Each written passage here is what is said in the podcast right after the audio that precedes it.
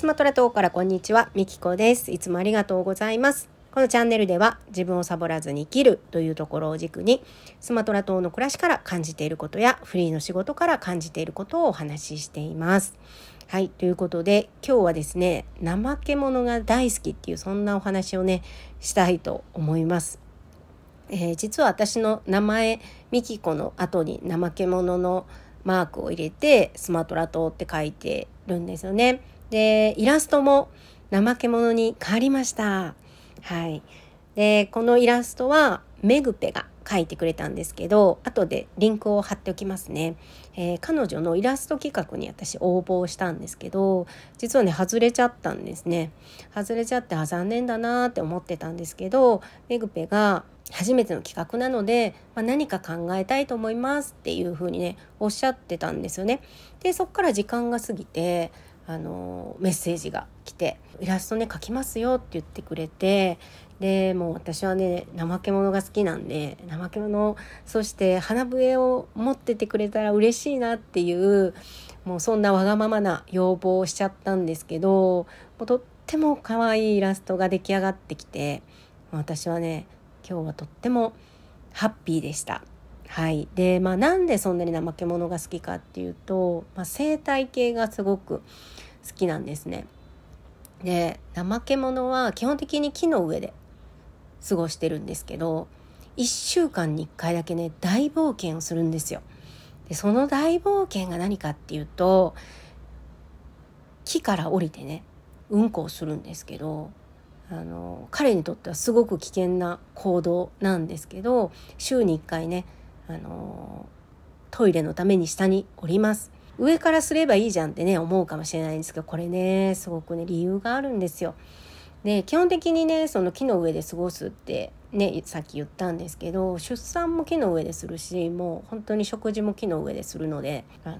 ずっと木の上にいるんですよでもね週1回の大冒険だけはもう絶対に欠かさずするんですね。でなんでこんな大冒険をするかっていうとまあその怠け者の生態系が関係してくるんですけどあの怠け者は体にね苔が生えてるんですね。でそれを食べてせ苔だけじゃないんですけど他の葉っぱとかも食べるみたいなんですけどその苔を食べて生活していてでその苔の養分その栄養になる養分を運んでくれるのが怠け者ガっていうガの種類がいるみたいでそのガが、まあ、運んでくれるみたいなんですね。で、えー、怠け者のそのうんこ怠け者のうんこに、えー、っと怠け者ガが産卵卵産んだりあと幼虫の餌になるみたいでえー、すごくその大事なわけですよ。だから上から垂れ流しをしないのはそういう理由があるんですね。ちゃんと下で行って怠け者側が卵を産んで、えー、幼虫がね育つようにっていうのであの大冒険をするんですよ週に1回。で怠け者はあの消化にすごく時間がかかるみたいで1回食事をすると1ヶ月ぐらい消化に時間がかかるみたいなことが言われていてそんなにねしょっちゅうねあのトイレに行かなくても大丈夫週に1回大丈夫なんですけどでもすごいその週に1回の大冒険が、まあ、彼にとっては危険なわけですよ。そこでなんかピューマに襲われたりとか何かねいろいろやっぱ襲われる恐れがありながらもその蛾のためにね降りていくわけですけどもでまあもちろんその蛾は自分の食べる苔の養分を運んできてくれてこう共生の関係があるんですね。もうなんかここで循環してるんですよね。